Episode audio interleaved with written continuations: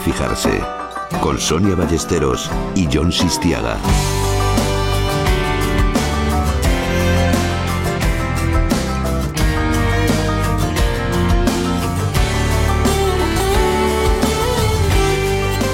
Hace 20 años, un pequeño país de África, Ruanda, uno de los más pequeños y más poblados, vivió un tiempo de locura, sangre y ensañamiento.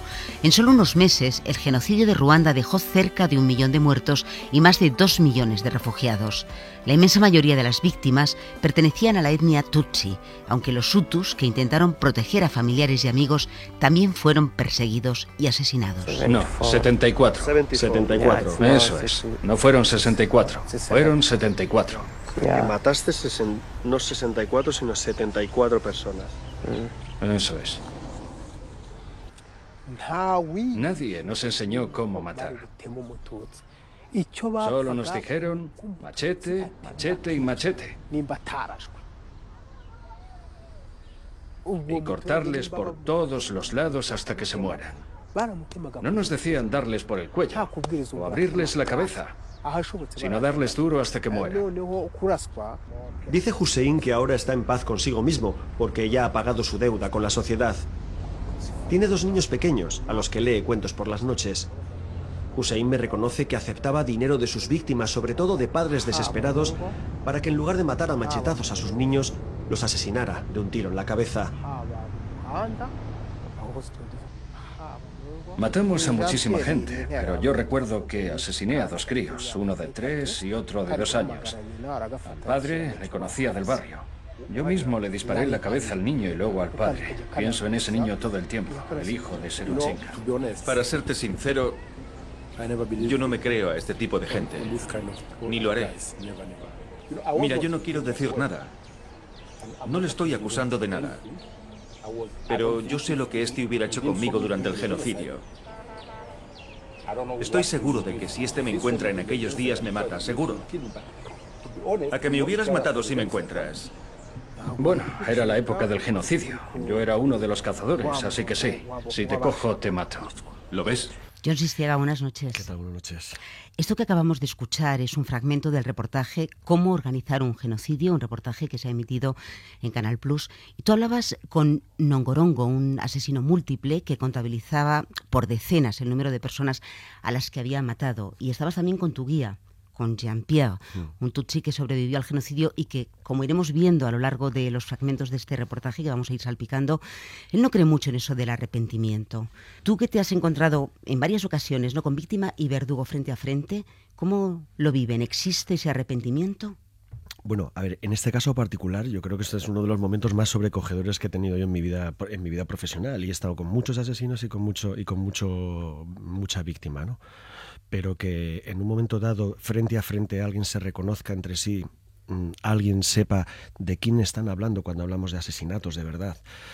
Incluso delante mío le diga este, si me coge me mata, que sí, y el otro reconoce que sí, que, que, que, le hubiera matado hace 20 años, eh, fue un momento para, para mí sobrecogedor y que me dio a entender que podemos hablar de reconciliación, de olvido, de memoria, de lo que queramos, pero, pero hay que tener eh, mucha magnanimidad para, eh, para perdonar, o como simplemente, o como decía, como decía mi, mi cámara Hernancín, para no soltarle una hostia.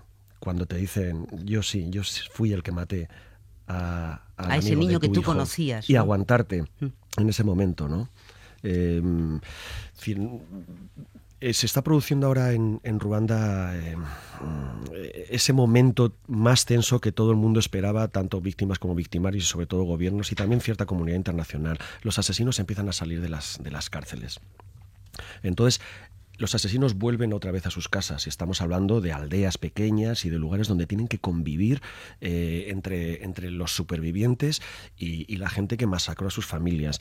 Y yo creo que este proceso de reconciliación es verdad que es la única solución para seguir adelante como, como país, pero, pero también está de alguna manera siendo impuesto de una forma muy autoritaria por el actual gobierno como la única manera de, de, de, salir adelante. ¿no? De esa reconciliación hablaremos a lo largo de los próximos minutos. Vamos a presentaros a otras personas que van a estar con nosotros esta noche para hablar de ese genocidio. Tenemos a Alfonso Armada, que es un periodista que vio con sus propios ojos lo que estaba pasando en Ruanda, porque tú estuviste allí en abril de 1994. ¿Qué es lo primero que te viene a la cabeza cuando piensas en abril de 1994? Eh, el viaje en avión desde Bruselas hasta Nairobi y después sobrevolando el lago Victoria fue un viaje lleno de miedo, eh, porque tenía en la cabeza, me resonaban en la cabeza unas palabras que había oído unas monjas españolas entrevistadas por la radio. Estamos aquí esperando a que vengan a matarnos. Y eso resonaba en mi cabeza constantemente. Entonces, cuando llegamos aquella noche a Kigali, estaban atacando eh, cerca del aeropuerto, había un caos gigantesco y había estos reflectores que hemos visto en las películas eh, peinando el cielo, como buscando aviones y demás. Había un caos gigantesco y había un tipo de la ONU dice, ¿qué hacen ustedes? ¿Pero a qué vienen? Estaban evacuando una serie de huérfanos que iban a enviarlos a Bélgica. Y cuando vieron llegar un grupo de periodistas, dice, ¿pero qué están haciendo? ¿A qué vienen aquí? ¿no? O sea, esa sensación de, de meterse de golpe en una especie de, de, de, nido de víboras, de, enloquecidas, pues la verdad fue, esa imagen está ahí muy grabada. Después ha habido imágenes más pavorosas ¿no? que, que, he escrito alguna vez sobre ellas. Después, al final, la realidad eh, a veces no es tan terrible como piensas en tu imaginación. Pero en el caso de Ruanda, yo creo que al final era peor de lo que esperabas. Nos falta saludar a José Antonio Bastos, es presidente de Médicos Sin Fronteras y nos escucha y se suma a esta conversación desde Radio Barcelona. Buenas noches, José Antonio. Hola, buenas noches. Tú has dicho que para ti, para Médicos Sin Fronteras, el genocidio de Ruanda significó el fin de la inocencia. Bueno, yo creo que es muy, es muy, muy es muy, muy, muy, evidente. Yo creo que no. Primero, eh, de manera más, más directa, el fin de la inocencia sobre la naturaleza humana, aunque, aunque trabajando en guerras, un poco como con Taballón, como, como los que hemos estado en contacto con situaciones de violencia extrema, de crueldad, de sufrimiento humano, lo que ocurrió en Ruanda en, entre abril y, principio de julio del 94 es, es, es, incomparablemente cualitativa y cuantitativamente superior a todo lo demás que hemos visto antes. Eso fue una, una acumulación de, de horror meticulosamente preparado para hacer sufrir al máximo posible a un número grande de personas, que es eso es descomunal, eso, eso digerirlo cuando lo has vivido de cerca es descomunal. Y la segunda pérdida de inocencia, quizá la más triste, porque, porque psicópatas y psicópatas que consiguen convencer a una población entera, eso sucede en la historia del mundo por desgracia de vez en cuando, pero lo que fue, lo que fue la otra pérdida más, más brutal, a mí la que más me duele, y si me dejáis ya me, ya me explayaré esta, esta noche, es, es la reacción de, de lo que se llama la comunidad internacional, el sistema de Naciones Unidas, los países poderosos, cómo cómo, cómo la respuesta no fue ignorarlo, sino fue bloquear activamente cualquier posibilidad de intervenir para evitar ese, esa acumulación de horror humano generado por otros seres humanos. Eso sí que fue un mazazo brutal. Pues vamos a hablar de Ruanda, del genocidio, de esa eh, participación, colaboración o no colaboración internacional. Ya sabéis que podéis intervenir, podéis interrumpir cuando queráis a lo largo de esta conversación y vamos a ir salpicando los sonidos de cómo organizar un genocidio, un reportaje de Canal Plus que firma John Sistiaga para empezar, vamos a escuchar un momento, el momento en el que Jean-Pierre, un Tutsi que escapó del genocidio, se reunió con un Hutu que fue miembro de una milicia de asesinos. Tengo la sensación de que los asesinos se ríen cuando hablan de las matanzas de Tutsis. No tienen ningún remordimiento. Yo estoy convencido que si tienen otra oportunidad volverían a matar. ¿Otra vez? Otra vez, sí. Jean-Pierre Sagahutu es Tutsi y superviviente. Perdió a sus padres, a siete de sus diez hermanos y él se salvó escondiéndose durante 90 días en un tanque séptico. Ellos suelen decir, no acabamos el trabajo, porque a matar le llamaban ir a trabajar. Jean-Pierre nos cita con Thomas, exmiembro de la milicia Hutu de los Interangüe, los que matan juntos. Se ha pasado nueve años en prisión por genocidio y ahora tiene una pequeña tienda de cigarrillos y chucherías. Thomas pide una cerveza y sonríe. Fuera de cámara comenta que cuando salían a matar, muchos de ellos iban borrachos o drogados porque ese estado les envalentonaba. Ahora se refugia en el alcohol, reconoce, porque no tiene mucho que hacer en su tienda y sí, mucho que olvidar. Pero a ver, exactamente qué le dijiste a tu hija. Le dije que estuve en prisión porque había matado a uno de nuestros vecinos. Que le saqué de la casa y le disparé. ¿Qué le dijiste antes de matarlo? No le dije nada. La única orden era matar. Teníamos que exterminar a todos los Tutsis, a los que llamábamos cucarachas. O sea que no había plan B, solo A, matar. Mira, las órdenes eran estas. Si encontráis a un Tutsi, matadlo sin preguntar. Entonces el plan era la exterminación total. Sí. Ese era el objetivo. ¿Te consideras un genocida? Sí. ¿Un asesino? Sí. ¿Tienes memorizada la última imagen de la persona que asesinaste? Sí. Era miedo lo que veía. Miraba sus ojos y solo veía el miedo. Él me pidió clemencia, pero no la tuve. Maté personas, maté gente. Y no, no me siento orgulloso de lo que hice. Han pasado 20 años, era un poco lo que tú ponías sobre la mesa nada más empezar, es ese arrepentimiento, tú no te lo crees, pero el país de alguna forma está mostrando al mundo, quiere mostrarse, empeña en mostrar que sí, que existe, que existe la reconciliación y que Ruanda es hoy un país diferente. Bueno, Ruanda es hoy un país muy diferente. Antes lo he hablado con Alfonso que me decía que hacía mucho que no volvía por Ruanda y no parece África. Es un lugar ordenado, donde el tráfico funciona, donde no, no, no hay suciedad, donde la gente sale a limpiar las calles. Yo creo que todo esto solo se puede hacer de una... de desde un, desde un gobierno mm, ciertamente autoritario, ¿no? El, implementar este tipo, de, este tipo de comportamientos en un lugar como África que acaba de salir de, de, un genocidio.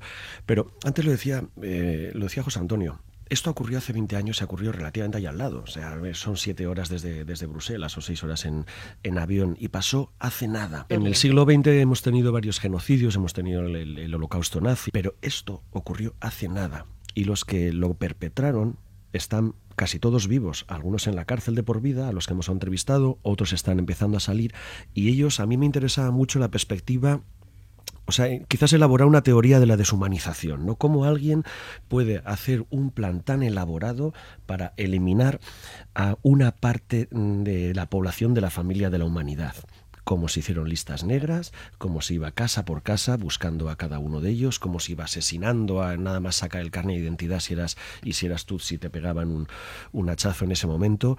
Y yo creo que ahora eh, son, con 20 años después, es el momento de esa perspectiva histórica y de analizar un poco un poco por qué se hizo y cómo se hizo. Y de sobre todo preguntar a toda esta gente por qué decidió matar porque hay muchos hutus que no mataron. Ante la idea de puedes matar o no, igual que hubo muchos alemanes que no mataron, eh, hubo muchos hutus que no mataron. Entonces, los que mataron, ¿por qué lo hicieron? Ahora se refugian, pues, en, en eran órdenes de la autoridad, en era tenía miedo, eh, la propaganda de los, de, los políticos malvados me hicieron convencer de todo esto. Yo no sé, Alfonso, que estuvo allí en pleno genocidio, si era consciente de la magnitud de lo que en ese momento eh, estaba, estaba pasando. O sea, yo releo tus crónicas ahora, se te pone la carne de gallina, pero ¿tenías, ¿tenías idea de que en ese momento en el resto del país el genocidio estaba en marcha y se estaban matando a miles y miles y miles? Era muy difícil saber la escala de lo que estaba ocurriendo, ¿no? Y además cuando estás en estas situaciones intentas contar sobre todo lo que ves. Claro. Además, en, las guerras es muy difícil comprobar hasta qué punto te están, te están mintiendo. Si en, situación de paz todo el mundo miente y los políticos y los militares suelen, suelen mentir, ¿no? En situación de guerra más todavía. Entonces, yo contaba lo que veía y lo que veía era espantoso y la escala ya era tremenda, ¿no? Pero no sabía que había un plan. Poco a poco se fue viendo, ¿no? Además después con declaraciones incluso del general Deler, que estaba al mando de la misión de Naciones Unidas, él había enviado taxes a Nueva York diciendo se está preparando un genocidio, habían interceptado además varias partidas de machetes llegadas desde China y ellos tenían pruebas de que se estaba preparando una matanza a gran escala. Y en el famoso fax del genocidio que le llaman, que envió a Nueva York. ¿no? Y que Kofi Annan dijo que, y que Kofi Annan dijo no. Bueno, dijo, bueno, intentó, yo no sé, no sé hasta qué punto, tiene su responsabilidad por supuesto, pero ahí hay una responsabilidad clara pues, del Consejo de Seguridad que al final decidieron no solo no hicieron caso a lo que venía desde Ruanda, sino que decidieron reducir la misión cuando se estaba había evidencias de que se estaban matando a gran escala. ¿no? Bueno, en general informó de que tenía, tenía un informante que era, era un instructor de los Interagüe que le decía, en 20 minutos podemos asesinar a mil personas y nos estamos preparando para, para ello. O sea, lo tenía todo, tenía toda la información. Bueno, de hecho, al propio general del esto le ha perseguido una especie de pesadilla de haber sido, bueno, él decía además de forma muy expresiva, ¿no? que le había, había dado la mano al diablo, ¿no? Sí. Con una especie del diablo encarnado allí en muchos de los... Tiene un libro, ¿no? Shaking Hands with the Devil, ¿no? Sí. De todos modos, como decía José Antonio, decías tú también, volver a revivir esto, volver a escucharlo, volver a pensarlo, te plantea preguntas para las que no tienes respuesta. Y de todos modos, en, mi caso, yo creo que además podemos llevar hasta cuando planteabas hasta qué punto es posible reconciliarse con quien ha asesinado a sangre fría, sin escrúpulos. Bueno, aquí en España tenemos el caso del País Vasco, gente que mataba sin escrúpulos, y ahora cuando ves además, cuando ha habido juicios, cómo los asesinos se ríen de sus propias víctimas, con una falta de humanidad atroz, ¿no? Esa especie de convertir al otro en una cucaracha, en un ser que no merece vivir porque hay ideas, las que sean, que justifican asesinar de forma implacable, bueno, la condición humana, pues nos muestra, como decía José Antonio, eh, esa especie de pérdida de inocencia. Bueno, llevamos muchos años comprobando que el hombre es capaz de cosas atroces. De todos modos, también está la otra parte, ¿no? Hay gente, precisamente decías tú, John, que, que Hutus no quisieron matar. Muchos Hutus murieron porque no quisieron precisamente participar en la matanza. José Antonio, Médicos Sin Fronteras se marcha de Ruanda en el 2007, ¿verdad? Sí. Eh, ¿Por qué os vais vosotros de allí? ¿Ya está todo en mm, orden y os tenéis que marchar? básicamente porque el, porque el nivel de necesidades médicas de la población no justificaba nuestra presencia. El país entra en un proceso histórico muy diferente, sobre todo muy claro y muy visible en cuanto a desarrollo social y económico, que incluye una mejora clara de los servicios de salud, que no justifica en absoluto nuestra presencia, y un, he de indicar aquí un desajuste creciente entre, entre las autoridades mm, ruandesas y Médicos Sin Fronteras, una, una dificultad importante de de coexistir, de trabajar y de, compartir valores, etcétera. Un poco lo que decía John, un, un, Estado dictatorial al que conocíamos de antes, y creo que es muy importante poner, no es, no es eh, ser revisionista, pero el genocidio de Ruanda fue un acto, como decía antes, indescriptiblemente premeditado y cruel, que se superpuso históricamente con la ofensiva del, Frente Patriótico Ruandés en Ruanda, en el que se asesinaron decenas de miles de civiles ante esa ofensiva militar, quizá con menos crueldad y premeditación, pues fueron decenas de miles, y que se sucedió en solo dos años, y ahí nos encontramos los tres, Alfonso, John y yo, eh, con, con, el, con el contraataque del genocidio, que es lo que todavía hoy sigue coleteando en, en el este de la República Democrática de Congo, o sea que hay mucha, mucha culpa y mucho que temer y mucho que hablar de, muchas partes. Y las actuales autoridades de, Ruanda, el general Kagame a la cabeza, mm, tienen, tienen mucho que justificar también y que contar también y que eso ha incomodado crecientemente la relación con Médicos Sin Fronteras, sobre todo porque no había necesidades. Trabajamos en países con relaciones incómodas con las autoridades, eso no es nuevo, pero ahí ha contribuido mucho a, que fuera más sencillo no, no continuar nuestra presencia allí. Pero ¿y esas diferencias que estaban ahí y que de alguna forma están en el fondo de todo? ¿Han desaparecido? Bueno, yo, como decía, yo no he vuelto a Ruanda hace mucho tiempo, pero he seguido leyendo cosas sobre Ruanda. Ahora la política gubernamental es tratar de, no sé, de borrar esa especie de diferencia y de, división étnica, prohibiendo incluso definirse como Hutu o Tutsi. O sea, que está prohibido oficialmente que uno se defina bajo... Eh, curiosamente, cuando los belgas colonizaron el país, eh, crearon unas cartillas eh, de identidad en la que figuraba precisamente la etnia a la que pertenecías. Ahora se ha decidido abolir esa condición, ¿no? Pero evidentemente eso está por debajo. Todo el mundo sabe si es Hutu, Tutsi o no. Pero está prohibido hablar de ello diciendo, bueno, si, si no hablo de ello es como si no existiera. Pero evidentemente uno no puede obligar a reconciliarse, no, no te puede obligar a amar a quien sabes que ha asesinado a toda tu familia y además que a lo mejor dices arrepentido, pero ¿qué es arrepentimiento a fin de cuentas? Sí, hay toda una política oficial de, sobre la reconciliación, ¿no? Pero eh, yo no me la acabo de creer del todo. Es decir, todo el mundo ante, ante una cámara dice que, todo el mundo es, es ruandés, no es Hutu ni Tutsi, que se ha abolido esa distinción racial, que me parece bien además, ya era hora, pero, pero luego por lo, por lo bajo, eh, fuera de cámara, te dicen otra cosa, ¿no? El propio Jean-Pierre, que es un tipo, es un tutsi, que, que, está de acuerdo con, con, el gobierno, con Kagame, con la política oficial, etcétera, y que trabaja mucho con ONGs y con periodistas, pues en cuanto está fuera de cámara te dice, esto es un país lleno de asesinos. Y yo a estos no me los creo. Aunque tengo que defender un discurso de, eh, más creíble de que, de que vamos a salir adelante, etcétera. Pero él me decía una cosa eh, que sí que es creíble, ¿no? Tendrá que pasar toda una generación más que no hayamos vivido eh, esto para poder perdonar, para que nuestros mm. hijos vayan a las mismas clases. yo he estado viendo un poco los libros de texto, de, cómo se enseña la historia del país en, en las clases y tal, ¿no? Y es verdad que antes lo, apuntaba José Antonio, eh, hay una eh, eh, exclusivización de la victimización por parte del actual gobierno de los Tutsis. ¿no? Es decir, la verdad oficial es los Hutus prepararon un genocidio contra los Tutsis y algunos de nosotros logramos sobrevivir y, eh, ganar el poder. Y ahora tenemos cierta magnanimidad encerrando de por vida a los 2.000 que consideramos en la lista de organizadores, etcétera, y teniendo una política amable de amnistías y de, y de perdones al resto de los asesinos que, bueno, eran gente de campo, etcétera, ¿no?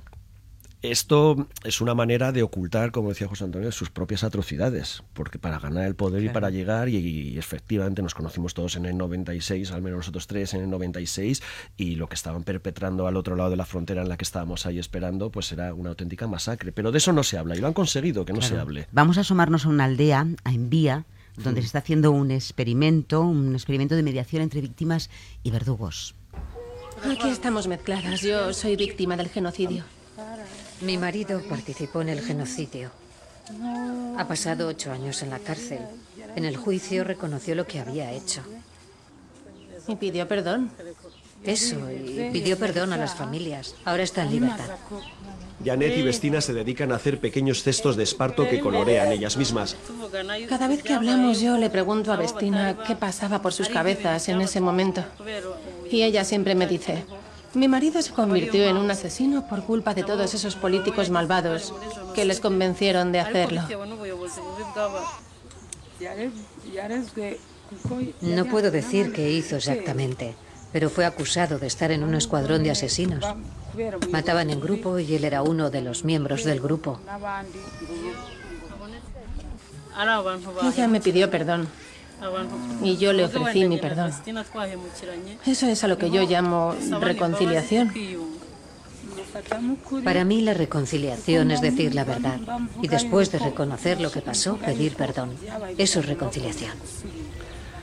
Este es un, es un discurso, como digo en el documental de Canal Plus, es un discurso muy bueno, pero yo no me lo acabo de creer ir a una aldea a la que ya pues, el propio representante del Ministerio de Información te dice que tienes que ir a esa aldea de la reconciliación, donde hay un experimento muy interesante llevado a cabo por unos eh, padres protestantes que han juntado a víctimas y victimarios y que está funcionando, etcétera eh, escuchar a esta gente que al fin y al cabo es gente de campo, que a algunos de ellos les pedí que me, que me escribieran su nombre y, solo sabían escribir el nombre, pero, pero nada más, ni, ni, ni edades, ni de dónde venían, etcétera. Porque, sin embargo, el testimonio suyo es un testimonio muy lógico, muy argumentado y muy estructurado. Es no corresponde a una persona que no sabe leer, que me diga, no, para mí la reconciliación es vivir juntos otra vez y hacer un poco de catarsis. y No me lo acabo de creer. Estaba repitiendo una especie de discurso de mantra. que habían colocado en la cabeza. ¿no? Eso es, eso es. Entonces no me, no, no me lo acabo de, de, creer y fui a otra aldea donde me, donde me,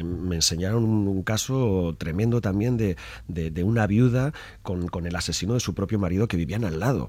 Y a mí la sensación que me daba al fin y al cabo es un pueblo perdido, con una señora absolutamente desválida que lo, único que puedo decir es, mm, sí, yo le he perdonado. Claro, es que tienes al asesino de tu marido que le reventó la cabeza hace 20 años y, y, y, no le ha dicho dónde, dónde está enterrado el resto de la gente que mató. Y están al lado. ¿Qué, vas a, qué va a hacer una señora así? ¿no? es un problema también fundamental del periodismo. ¿no? Cuando tú llegas con una cámara, que hmm. además la cámara siempre impresiona mucho, siempre hace que la gente actúe de alguna manera, ¿no? Hmm. El actuar para la cámara uno hace que adopte una posición, un personaje, un discurso que no sé hasta qué punto es el discurso real, ¿no? Conocer las historias de la gente es convivir con ellos tiempo, ¿no? Hmm. El ritmo que tenemos en los medios, y es verdad que los reportajes de este tipo, como los que tú haces, intentan ir más allá y contextualizar, pero muchas veces averiguar la verdad y además de las pasiones y de hmm. las, de las sensaciones, de los instintos de la gente que están muy ocultos, son muy de averiguar. Yo creo que la gente en general actúa porque quiere dar una imagen favorable de sí mismo, no solo cuando no hay evidencias como el caso del, del, del, asesino que al final hmm. reconoce ante la cámara que sí, que es un genocida, que es un asesino que impresiona, ¿no? que alguien lo reconozca abiertamente. ¿no? Vamos a seguir hablando de los medios de comunicación, qué importante es el papel que muchas veces desempeñan los medios de comunicación en la propaganda. Para meternos en este asunto, en el de la propaganda y en el de los medios de comunicación, nos vamos a ir a una cárcel para escuchar a Valerie Beberique. Ella trabajaba en Radio Mil Colinas. Los servicios de inteligencia me pasaban información de dónde había Tutsis escondidos para que lo contara en Radio Mil Colinas, los localizaran y los mataran. Si yo no los hubiera delatado en directo, igual habrían tenido alguna oportunidad de sobrevivir. Así que sinceramente para mí no hay diferencia entre matar o incitar a otros a que vayan a matar. Era la estrella mediática de los genocidas. No había plan B, solo había un plan A. Matar a todos los Tutsis. Quiero decir todos, hombres, mujeres, niños. Se suponía que eran enemigos de la nación y que había que exterminarlos a todos.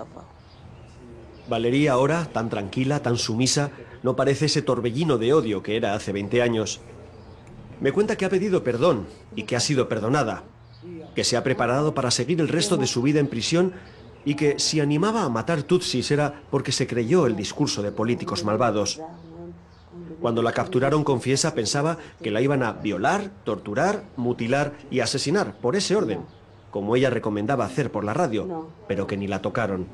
Que la encerraron y la dejaron ver a su madre y a su hermana, a las que ella daba por muertas en razonable venganza, que entonces, dice, vio lo equivocada que estaba. Salgo de la cárcel con una extraña sensación de haber entrevistado a presas de exposición. Que tanto Muamini como Valery son el escaparate que el actual gobierno enseña a los periodistas para vender su proyecto de reconciliación y su buen trato a los prisioneros. Alguien condenado a cadena perpetua solo puede ofrecer un buen comportamiento para poder acceder a una revisión de esa condena. No le queda otra. Alfonso, tú que estabas allí, ¿tú podías percibir la influencia de esos mensajes radiofónicos? Sí, bueno, en un país como Ruanda, eh, donde eh, había, un alto grado de analfabetismo y donde había muy pocos periódicos además, la inmensa mayoría de la población se informaba a través de la radio. Entonces el papel de la radio fue un papel estratégico y clave en la escala de la matanza. ¿no? El país está muy organizado, esto lo hicieron primero los alemanes y los belgas, que tienen un país perfectamente cuadriculado con, con sus alcaldías y sus departamentos, que eso para organizar un país está muy bien cuando llevas la paz y también para la matanza es muy útil. ¿no? Y el papel de la radio fue, fue clave. ¿no? Difundir el mensaje de que había que las, las fosas estaban medio llenas, que había que exterminar las cucarachas, deshumanizar al contrario. Mandaban mensajes pues, pues, de acción política, de acción militar a través de las ondas. ¿no? Eso fue, fue, fue devastador. Y eso todo el mundo oía la radio y al final la radio mm. era la, vía principal de propagación de estos mensajes de odio. Pero antes, Radio Mil Collins y alguna otra radio también, la radio de los genocidas, es decir, era la radio que había que escuchar para saber a dónde iba, dónde había que ir a matar. Pero claro, desde dos o tres años antes, desde que se crea esa radio, hay un proceso previo, como tú has dicho, de hay que deshumanizar, al contrario, antes lo has hablado con, con el tema de los presos de aquí. Eh, hay que deshumanizar, al contrario, no verlo como persona, sino verlo como animal, en este caso cucaracha, a la que no importa nada matar, porque no tiene sentimientos, no tiene familia, no es nadie. En la radio eh, em, participó en todo un proceso de mm, señalamiento, segregación, represión, un, proceso que fue, que, vamos, es, que fue casi copiado al que hicieron los, los, nazis con los judíos en los años 30 en Alemania, ¿no? Que al final empiezas por decir que qué malos son, el siguiente paso es el eliminacionismo, ¿no? Y estos lo clavaron. Además, aquí yo vuelvo a mi tema. Eh, Radio Mil Colinas llevaba desde el año 90 funcionando y como bien has dicho John, desde luego a principio del 94 eh, Radio Mil Colinas hablaba de llenar las fosas con los cuerpos de vuestros vecinos los Tutsis. Estamos hablando de cuatro meses antes del inicio oficial del genocidio. Eh, si alguien tiene curiosidad sobre el tema, yo recomiendo leerse de Alison DeFox eh, el informe que escribió para Human Rights Watch, Leave No One to Tell the Story, no, dejéis a ninguno que cuente la historia. Aquí de manera muy clara y muy documentada dice que evidentemente los gobiernos de Francia, Bélgica y Estados Unidos en enero sabían de sobra que se preparaba un genocidio había que ser sordo para, para no darse cuenta de que, de que, lo que se preparaba allí no eran unos cuantas masacres eh, en reacción al asesinato del presidente ni nada. Y, esto hace tremendamente más inexplicable y más injustificado la secuencia de actos que ocurrieron después, como, como comentabais antes. Fue solo, solo eh, cinco días después de que empiece el genocidio, el 7 de abril, el 12 de abril, el ministro de Defensa de Ruanda, oficialmente en Radio Colinas, hace un llamamiento al exterminio de los tutsis, reconfirmando que aquello es un genocidio para unos medios de comunicación que aunque fuera en Kenia o Ruanda, servicios de inteligencia belgas y franceses podían, vamos, de sobra lo estaban siguiendo. Tan solo 14 días después, como comentabais antes, de que, de que empiece el genocidio, el Consejo de Seguridad de Naciones Unidas, creado después de la Segunda Guerra Mundial para garantizar que la humanidad no se mata una a otra de esta manera, eh, traicionando su esencia, deciden reducir las fuerzas de, de, de UNAMIR, de Naciones Unidas allí, de 2.500 efectivos a 270. Esto fue un mensaje político clarísimo no nos preocupa nada, al mundo no nos preocupa nada lo que estáis haciendo, continuad haciéndolo. Y siguiendo adelante ya, a las tres semanas, el Consejo de Seguridad hace una declaración tímida en que condena las masacres bajo la presión muy clara, muy explícita y muy documentada de, de, Estados Unidos e Inglaterra sobre todo, pero otros países, entre ellos España, que lo aceptaron, sus representantes del Consejo de Seguridad de Naciones Unidas, para que no se utilizara la palabra genocidio, para que no hubiera la obligación de hacer nada. Esto fue, para mí, la, la, presencia tan evidente en los medios de comunicación desde antes es una prueba más clarísima de que este genocidio no fue una sorpresa para nadie y la decisión de no intervenir, ¿cómo es posible que el mundo se permitiera un grado de impunidad así para algo si, si, esto pasa dentro de un país, y, imaginaos por un momentito que un grupo de, de, de, de, neonazis o de exaltados se dedican a linchar emigrantes magrebíes en un barrio de Barcelona. Que, que, esto adquiere unas proporciones terribles y que además estaba ya anunciado que, que, que el, hmm. el, jefe de la policía eh, local, pongamos el señor Kofi Annan, responsable de los cascos azules, decide no, no escuchar las, las, noticias de alerta. Y luego el Ministerio del Interior, que sería el Consejo de Seguridad, decide no vamos a utilizar eh, la palabra uso descontrolado de la violencia, vamos a evitar mandar ninguna unidad de la policía a evitar eso.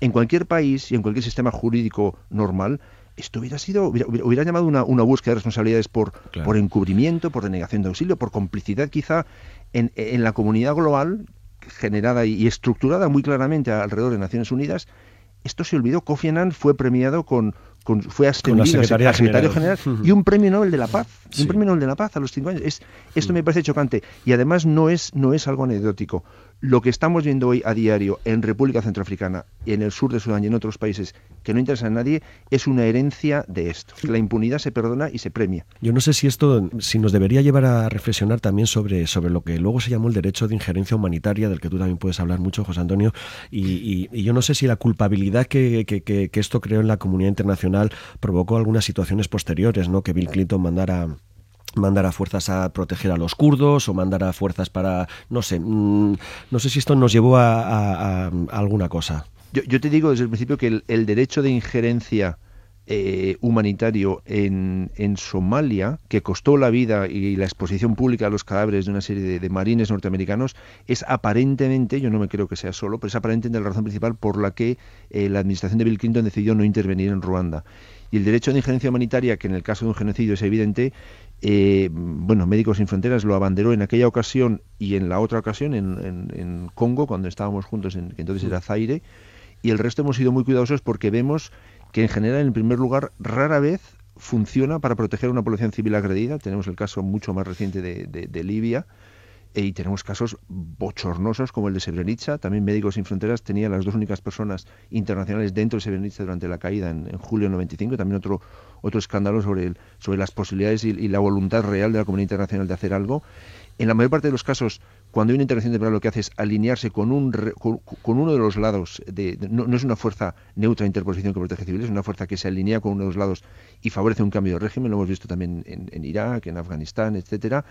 Y que en general lo último, mucho más grave, es que el, el, uso repetido de intervención militar humanitaria para describir estas intervenciones hace que los talibán, Al-Qaeda, ISIL y otros muchos en el mundo ahora disparan a todo lo humanitario, claro. sea militar o sea civil. Y nos, desde luego en Libia fue muy claro, en Libia bombardeaba a la OTAN en nombre de intervención humanitaria, los humanitarios civiles que íbamos en vehículos blancos por tierra nos recibían a tiros. Yo creo que el problema fundamental, y lo has comentado alguna vez, eh, es el sistema de Naciones Unidas que tenemos, que es herencia de la Segunda Guerra Mundial. Uh -huh. Y un Consejo de Seguridad que no representa el mundo que lo conocemos y con intereses económicos, políticos, geoestratégicos clarísimos. Y además, los miembros del Consejo, muchos de ellos son los principales vendedores de armas del mundo.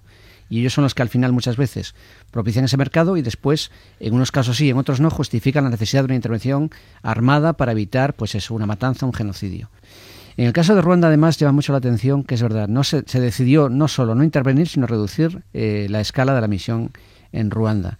Pero es que curiosamente, a los tres meses, cuando oficialmente el genocidio terminó y el, Frente Patriótico Ruandés se hizo con el poder, hubo un éxodo masivo de Hutus, sobre todo a, a República Democrática del Congo, al Zaire, a Burundi y a Tanzania, y en Goma, recordaréis, se declaró una, una epidemia de cólera y empezó la gente a morir, bueno, como moscas. Bueno, pues en ese momento el mundo reaccionó, hubo un envío masivo de ayuda humanitaria, estaban allí todos los fotógrafos, todos los periodistas, todas las agencias, quizás con la mala conciencia de no haber actuado durante el genocidio, cuando los Hutus, muchos de los responsables del genocidio, estaban muriendo a causa del cólera, el mundo reaccionó y allí había imágenes, en fin, para llenar muchos telediarios. Perdóname, es mucho peor todavía, ¿eh? yo creo que es, mucho más grave. La crisis humanitaria políticamente no complicada de refugiados más epidemia de cólera lavó la cara y valió de cortina de humo para que los errores políticos gravísimos de obstruir la respuesta al genocidio fueran completamente ignorados por los medios de comunicación, organizaciones humanitarias, organizaciones de derechos humanos.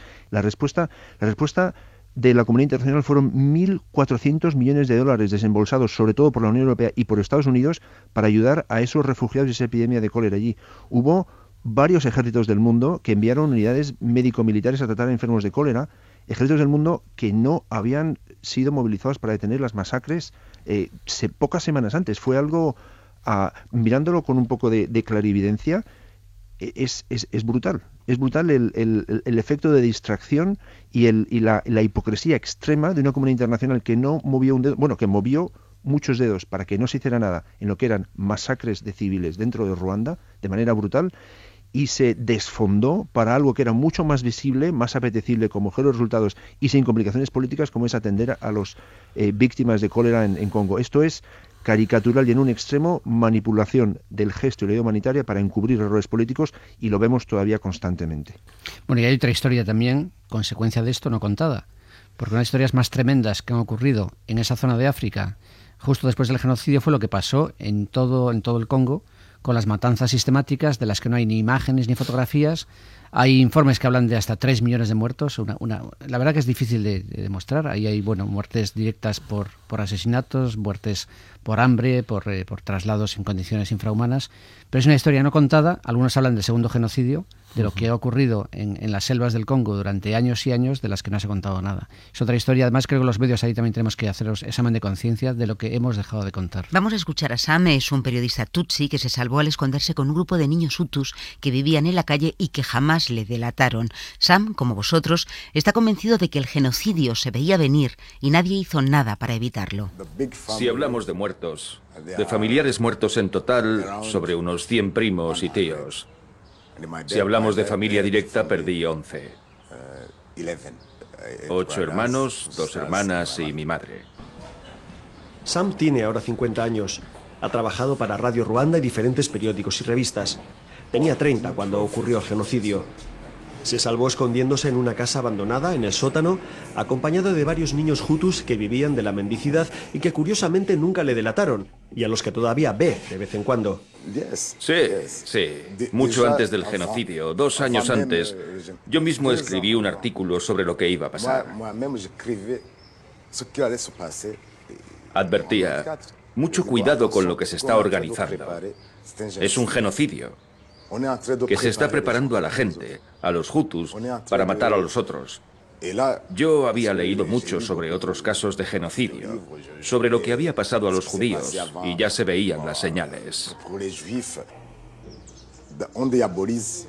Hubo un proceso de demonización donde se intentó que no se viera a los tutsis como personas, como humanos. Se les consideraba animales, pequeñas bestias, alimañas. Si lo matas no pasa nada. Matar a una cucaracha no es grave. Así que estigmatizaron a los tutsis de alimañas para matarnos. Ahora Sam es un periodista freelance que trabaja por su cuenta y que intenta olvidar esa sensación de esperar tu propia muerte durante tres meses. Ahora a menudo se encuentra con alguno de los asesinos confesos de sus hermanos. Reconciliación, insiste también. ¿Qué remedio?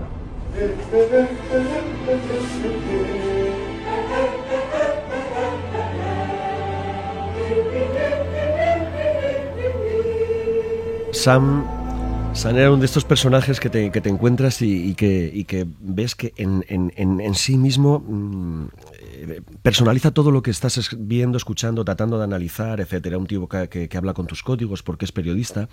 Una persona que durante tres meses dice, yo sé lo que estaba pasando ahí fuera. Me lo iban contando los cuatro niños de la calle que me tenían en su casa. Me decían, no salgas, que te van a matar.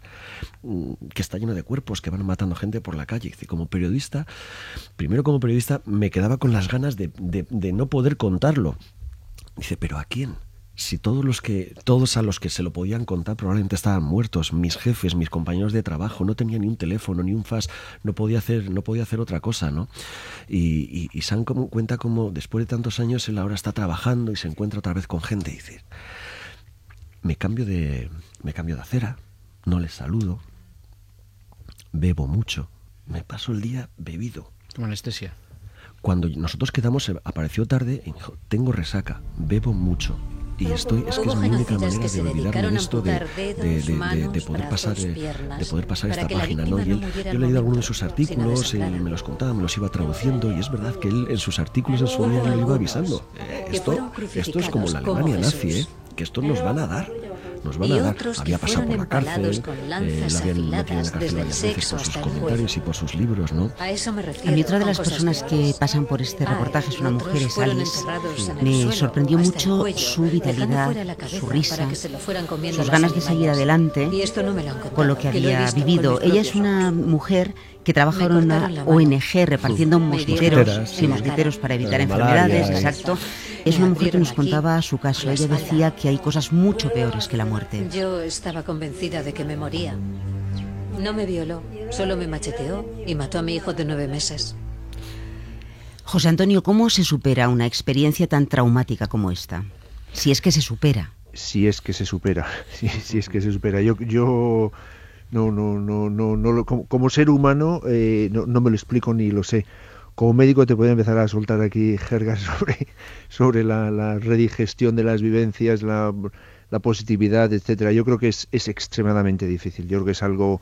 Yo creo que esto describe muy bien lo que decía al principio, que no fue solo, no fue solo el, el, exterminio premeditado de, de, centenares de miles de personas, sino el grado de crueldad individual con que se hizo si pensamos en, acumulación de, crueldad y sufrimiento humano, yo creo que no ha habido un pico parecido en la historia del mundo reciente. Creo que, ha sido, y mira que ha habido otras, ¿eh? pero, pero fue, fue realmente brutal. Y esto, esto no, se, no, se digiere y se supera. Yo te puedo decir que de, de toda la generación de colegas de Médicos Sin Fronteras que pasaron por allí y algunos periodistas que, que he conocido, una proporción importante han tenido problemas eh, serios para convivir con los recuerdos de esto en su en los años después. ¿eh? unos cuantos amigos conocidos míos, fíjate, en el año 2000 hubo, seis años después, una especie de epidemia de, de, estrés postraumático entre colegas y amigos que fue bastante, bastante brutal, ¿eh? con, con, con ingreso en el hospital psiquiátrico durante meses con problemas muy muy serios de salud mental. Creo que es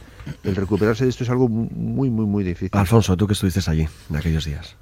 Bueno, creo que el papel fundamental del, periodista es como nuestra una de nuestras, nuestras obligaciones es ayudar a ponerse en el, lugar lugar del otro, ¿no? Eso tan difícil y tan imposible casi siempre, ¿no? Es un poco nuestra, nuestro compromiso, ¿no? Tú vas allí, compartes, convives y después lo cuentas de la forma más eh, exacta y más precisa y más intensa que puedas, ¿no? Pero la escala de lo que experimenta las víctimas de un genocidio o de una guerra, pues son incomparables con las de alguien que llega a acercarse, que se asoma al pozo del horror, lo comparte durante un tiempo, lo cuenta y después se va, ¿no? Entonces, bueno, creo que hay que distinguir estos dos factores, ¿no? Eh, la gente que lo experimenta en carne propia, que son los, los vecinos, los habitantes de ese país, y tú que llegas con tu pasaporte, lo ves, lo compartes, lo convives, eh, te compadeces y después vuelves, ¿no? Recordar todo esto, pues, eh, te, conmueve, o sea, no, no puedes permanecer indiferente, ¿no? Es algo que te sacude por, dentro, que te queda ahí para siempre como, como una herida, que por supuesto no se puede comparar, no hablemos de los muertos, pero hablemos de los amigos de los muertos, de los familiares, ¿no? de, esas heridas que están ahí, que pueden quedarse atrás. Mira en España que todavía hay gente que habla de la guerra civil después de tanto tiempo y todavía despierta a veces pasiones feroces, ¿no? Tanto tiempo después, ¿no? Imagínate en Bosnia que se ha creado un país artificial trazado además bajo, bajo parámetros étnicos, ¿no? Que está ahí todavía esa especie de caldo de cultivo de la desconfianza, del horror, del rencor bueno, convives con ello, pues bueno, intentando vivir, ¿no? Eh, y sobre todo no olvidar. Yo creo que una especie de compromiso también es no olvidar, ¿no? Tratar de contarlo, aunque a veces te preguntes para qué sirve lo que haces, bueno, pero es tu obligación de contarlo, ¿no? Pero mm, mi forma personal es no olvidarlo, o sea que eso forma parte de nuestra vida, de nuestra historia, de los aspectos más, más sórdidos, más, más acres de nuestra experiencia vital, pero bueno, eh, lo hemos vivido y hay que convivir con ello y seguir y, volver las veces que sea necesario. Y, algo que Médicos Sin Fronteras tenemos este empeño de, asistir con nuestras habilidades médicas a las, a las víctimas de crisis, situaciones que están... Y, y, de darlo a conocer al mundo, y de darlo a conocer al mundo con una sensación... Eh, no, no, de portavoces de las víctimas, sin que ellas nos lo pidan, pero un poco de testigos históricos de hechos que, que no deberían olvidarse, que deben quedar registrados en algún sitio. Pero en ocasiones, a mí me ha pasado en, en Bosnia y en Chechenia, eh, tenemos la, petición directa de, colegas médicos eh, en los dos casos diciendo lo único peor que nos podía suceder es que nos estuviera sucediendo y no lo supiera nadie. Que nos, que nos pase esto, en un caso la ocupación rusa, en otro caso la, limpieza étnica y todo toda la brutalidad también en, los Balcanes, para ellos decían, bueno, ya que nos está pasando, por lo menos, por lo menos que el mundo lo sepa, ¿no? Tiene, tiene un algo muy muy, muy, muy, muy peculiar, muy difícil de definir exactamente sobre la, sobre la dignidad de las víctimas de, de, estos acontecimientos, el que por lo menos se sepa, que por lo menos no sea ah, un hueco de vacío en la historia de la humanidad lo que ha sucedido. Yo creo que esa es la responsabilidad de los que lo hemos vivido, aparte de, de, de lo dificilísimo que es eh, acallar los sentimientos y no querer hablar del tema, porque es algo que a todos nos ha marcado mucho. Yo creo que hay una, responsabilidad histórica de que, de que los libros de historia que se escriban dentro de 50 años, basados en, los informes que escriban Médicos Sin Fronteras, o lo que quede registrado de tu programa de hmm. Canal Plus John o nuestra discusión de hoy, que contengan esta información. Creo que, el, mundo tiene que saber lo que ha pasado. Y sobre todo guardar la memoria de las víctimas. Esto a mí también me lo han dicho muchas veces, Que, que, que se sepa que no, que no se olvide, ¿no? Y, no nos olvides. ¿Cuántas veces nos han dicho no nos olvidéis, no? Sin embargo, resulta lamentable que ahora mismo, eh, que los medios en España, por no ampliar el foco, somos tan repetitivos, tan reiterativos, tan previsibles y tan sectarios, sigamos ignorando permanentemente grandes zonas del mundo. Tú has mencionado el caso de, Sudán del Sur o de República Centroafricana, pero hay muchos lugares que están ni siquiera aparecen en el radar para nada, no hay noticia ninguna, son como grandes agujeros negros y bueno, eh, los medios somos responsables de esa especie de, velo, de olvido, de desinterés. Eh, creo que tenemos ahí un, problema que tenemos que acometer. Hablabais de las víctimas. El último testimonio que vamos a escuchar es el de una de ellas, una mujer, Chantal, que sufrió una violación múltiple y fue contagiada del VIH. La primera vez yo estaba escondida detrás de la iglesia y cuatro hombres con machetes y garrotes me ordenaron que saliera. Intenté correr y me dijeron, como intentes huir, te matamos. Me obligaron a tumbarme y todos ellos, los cuatro, me violaron. Después me rajaron la boca, la cabeza, los brazos, por todos los lados. Me rajaron por todos los lados. Chantal fue dada por muerta, pero su cuerpo se rebeló. Dejó que pasara la noche y se arrastró hacia los pantanos. En el pantano, Chantal, malherida, se encontró con su marido, pero una nueva horda de milicianos apareció para masacrarlos. Nos separaron. Me dijeron que me iban a mutilar de forma adecuada. Me quitaron la poca ropa que llevaba, me desnudaron y todos los que estaban allí, todos, me volvieron a violar. No sé cuánto tiempo pasó. Y después de esa violación múltiple me machetearon de nuevo para matarme. En las piernas, el tobillo, por todo. Yo pensé que ese era el final. Ya no me moví de allí. Chantal, ¿cuántos te violaron? Fui violada por unos 25 o 30 tipos. Una de las cosas más difíciles para, para, para, para un periodista o incluso, para, incluso para, para un médico o un cooperante es enfrentarte a una víctima y escucharla y y en nuestro caso seguir preguntando. Nunca sabes cuál es, eh, dónde está tu, eh, cuál es el límite en el que tienes que parar, ¿no? Sobre todo cuando te están contando cosas tan tremendas como, como esta mujer. Y te das cuenta, tú como periodista tienes la obligación de preguntar y contrastar. Y, y yo me daba cuenta que Chantal quería contarlo aunque le dolía. Mm. Quería que se supiera aunque esos recuerdos la estaban, la estaban dañando por dentro. Tienes que parar. Yo antes de la entrevista le había dicho, paramos cuando quieras, si no quieres seguir, no sigues. Yo ya sé cuál es el marco de la historia, no hace falta que entres en detalles. Y, y Santal es una de esas personas que te, que te, mm, que te certifica, te asegura que existían los famosos eh, rapes squads, los famosos escuadrones de violadores de presos con, muchos de ellos con SIDA, que entonces era una enfermedad maldita, eh, fueron soltados de las cárceles para antes de asesinar, que se, entre comillas, eh, pues que, que violaran a las mujeres, para si alguna de ellas quedaba viva, muriera después de una forma lenta y dolorosa de lo que se suponía que entonces era una enfermedad eh, tremenda y, mm. mortal, ¿no? Bueno, esto apela a lo fundamental de lo, de lo, que tenemos que hacer, ¿no? Que es escuchar. Algo que hacemos tampoco aquí en España, ¿no? Prestar atención y escuchar. Y tomarse el tiempo para escuchar las historias, para estudiarlas y para contarlas en toda su, toda su integridad. Quizás eso nos ayude a evitar que se repitan estas cosas. Creo que... Y además lo, lo sorprendente también, y, y me ha pasado mucho en África, gente que ha pasado cosas atroces y después habla de ellas con una franqueza que te desarma por completo. Mm. Todo esto, lo que nos contaban Chantal, Sam, Jean-Pierre o Alice, sucedió muy cerca, a unas siete horas de avión, hace 20 años. ¿Creéis que es algo que se pueda volver a repetir o que se esté repitiendo ahora en otras partes del mundo? Están pasando cosas espantosas ahora mismo en Siria, ahora mismo en República Democrática de Congo. No a esa escala, eh, pero están pasando cosas atroces y en el sur hemos, de Sudán. Hemos, demostrado que somos capaces de hacer cosas atroces y hacer cosas maravillosas también. Eh, yo tengo una visión bastante pesimista sobre nuestra condición, pero tampoco pondría el énfasis únicamente, porque en esas situaciones, cuando te, te expones a lo peor y a lo mejor, ves cómo hay gente que saca lo mejor de sí y hay gente que da suelta al nazi que lleva dentro. Con lo cual hay que estar alerta permanentemente para que el nazi no se me la cabeza. Y como tú dices, Alfonso, tenemos que estar muy atentos a fijar nuestra mirada en otros muchos sitios ser periodistas y seguir haciendo nuestro trabajo, pese a que los jefes no se decidan en mandarnos a ningún sitio o, los responsables de los medios no quieran invertir dinero en, mandar a gente a donde están ocurriendo cosas, que hay que contarlas. Fases como señalamiento de personas o de grupos étnicos o de están ocurriendo en otros lugares eh, de África, por ejemplo, en Uganda se está persiguiendo a, los homosexuales ya por ley. Se les ha intentado condenar ah, a muerte eh, y, ahora, como muchos, se les puede condenar a cadena perpetua. Pero hay una fase de señalamiento también que esto, si no lo controlan, acabará al final pues con un pues, pues una persecución de, de, homosexuales por, por, las calles de, ese país, porque es que se ha preparado y los medios de comunicación han alentado esa, esa persecución. No son los primeros señales que hay que advertir de que algo más puede ocurrir y esto no se hizo en el 94, ¿no?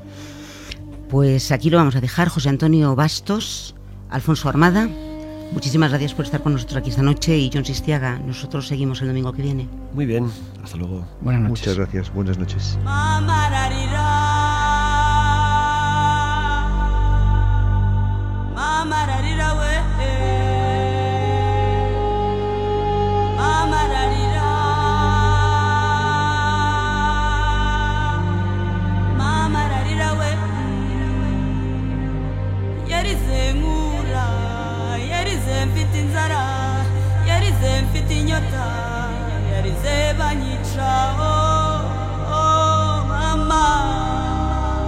Gracias también a nuestros técnicos Teo Rodríguez y Marcos Granado. Nos vamos, buenas noches. Cadena Ser.